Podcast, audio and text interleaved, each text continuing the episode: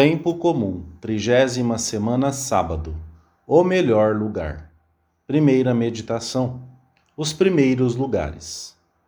Todos os dias são bons para fazer uns minutos de oração junto da Virgem, mas hoje, sábado, é um dia especialmente apropriado, pois são muitos os cristãos de todas as regiões da terra que procuram que os sábados transcorram muito perto de Maria. Aproximamo-nos dela no dia de hoje para que nos ensine a progredir na virtude da humildade, fundamento de todas as outras, pois a humildade é a porta pela qual passam as graças que Deus nos outorga. É ela que amadurece todos os nossos atos, dando-lhes valor e fazendo com que sejam agradáveis a Deus. Finalmente, constitui-nos donos do coração de Deus, até fazer dele, por assim dizer, nosso servidor pois Deus nunca pode resistir a um coração humilde. É tão necessária a salvação que Jesus aproveita qualquer circunstância para elogiá-la. O Evangelho da Missa diz que Jesus foi convidado para um banquete. Na mesa, como também acontece frequentemente nos nossos dias, havia lugares de honra. Os convidados, talvez atabalhoadamente, dirigiam-se para esses lugares mais considerados. Jesus observava-os. A certa altura, quando talvez a refeição estava já a ponto de terminar, num desses momentos em que a conversa se torna menos ruidosa, disse: Quando fores convidado para umas bodas, não te sentes no primeiro lugar, mas vai tomar o último lugar, para que quando vier o que te convidou te diga: Amigo, vem mais para cima. Então serás muito honrado na presença de todos os comensais.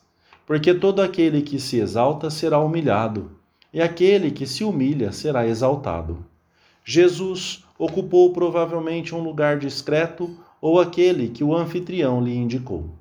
Ele sabia onde estar e, ao mesmo tempo, apercebeu-se da atitude pouco elegante, mesmo humanamente, de alguns comensais. Estes, por sua vez, enganaram-se por completo porque não souberam perceber que o melhor lugar é sempre ao lado de Jesus. Era em ocupar esse lugar ao lado de Jesus que deveriam porfiar. Na vida dos homens, observa-se não poucas vezes uma atitude parecida à desses comensais. Quanto empenho em serem considerados e admirados, e que pouco em permanecerem perto de Deus. Nós pedimos hoje a Santa Maria neste tempo de oração e ao longo do dia, que nos ensine a ser humildes, que é a única maneira de crescermos no amor ao seu Filho, de estarmos perto dele. A humildade conquista o coração de Deus. Quia respexit humilitatem ancilae suae, porque viu a baixeza da sua escrava. Cada dia me persuado mais de que a humildade autêntica é a base de todas as virtudes fala com Nossa Senhora para que ela nos vá adestrando em caminhar por essa senda. Segunda meditação: Humildade de Maria. A Virgem mostra-nos o caminho da humildade. É uma virtude que não consiste essencialmente em reprimir os impulsos da soberba, da ambição, do egoísmo, da vaidade, pois Nossa Senhora nunca teve nenhum desses movimentos e, no entanto, foi humilde em grau eminente. A palavra humildade vem do latim humus, terra, e significa inclinar-se para a terra. Trata-se de uma virtude que consiste fundamentalmente em inclinar-se diante de Deus e diante de tudo o que há de Deus nas criaturas, em reconhecer a nossa pequenez e indigência em face da grandeza do Senhor. As almas santas sentem uma alegria muito grande em aniquilar-se diante de Deus, em reconhecer que só Ele é grande e que, em comparação com a dele, todas as grandezas humanas estão vazias de verdade e não são mais do que mentira.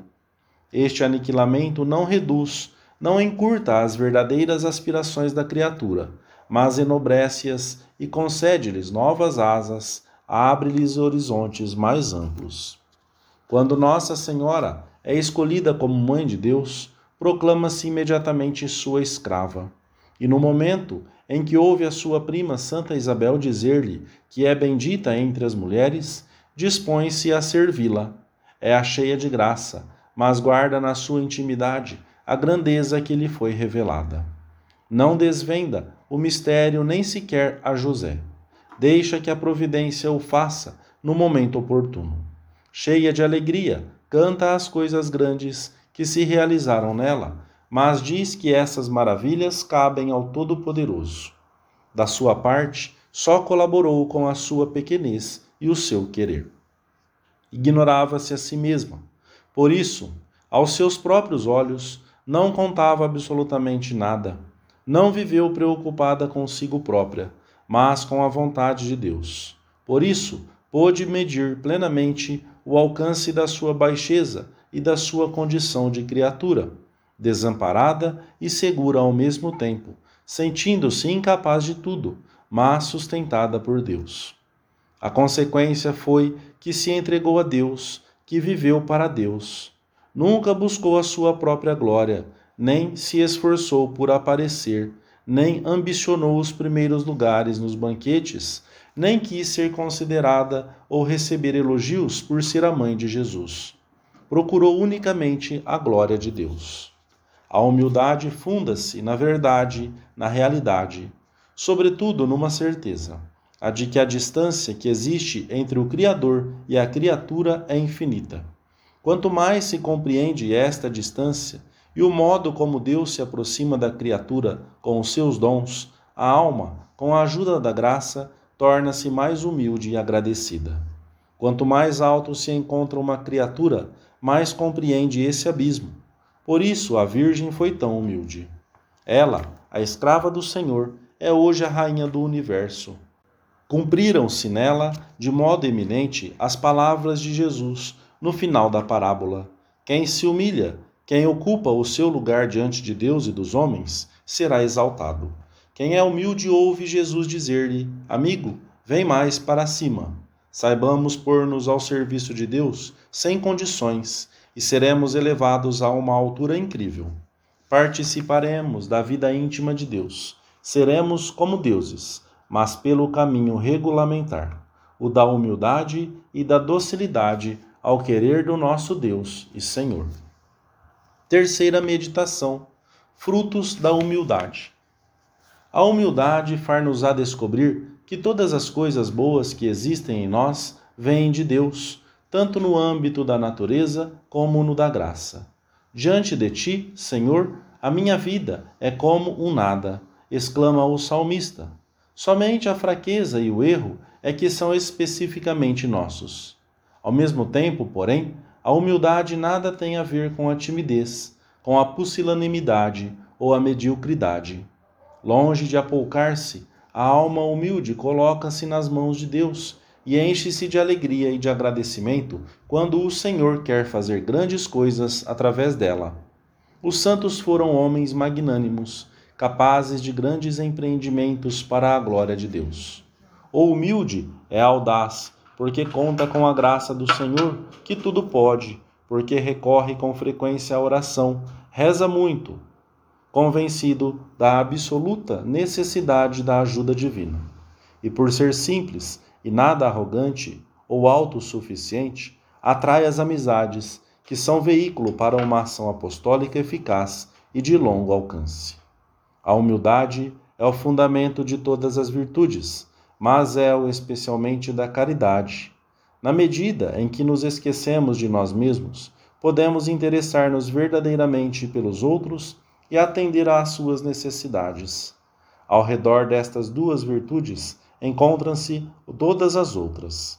Humildade e caridade são as virtudes mães, afirma São Francisco de Sales. As outras seguem-nas como os pintinhos seguem a galinha.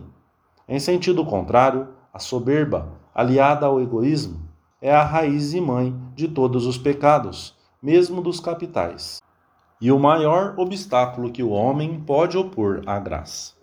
A soberba e a tristeza andam frequentemente de mãos dadas, enquanto a alegria é patrimônio da alma humilde. Olhai para Maria. Jamais criatura alguma se entregou com tanta humildade aos desígnios de Deus. A humildade da Ancila Domini, da escrava do Senhor, é a razão pela qual a invocamos como causa nostrae laetitiae, como causa da nossa alegria. Eva, depois de pecar por ter querido, na sua loucura, igualar-se a Deus, escondia-se do Senhor e envergonhava-se. Estava triste. Maria, ao confessar-se escrava do Senhor, é feita mãe do Verbo divino e enche-se de júbilo. Que este seu júbilo, de mãe boa, nos contagie a todos nós. Que nisto saiamos a ela, a Santa Maria, e assim nos pareceremos mais com Cristo. Amém.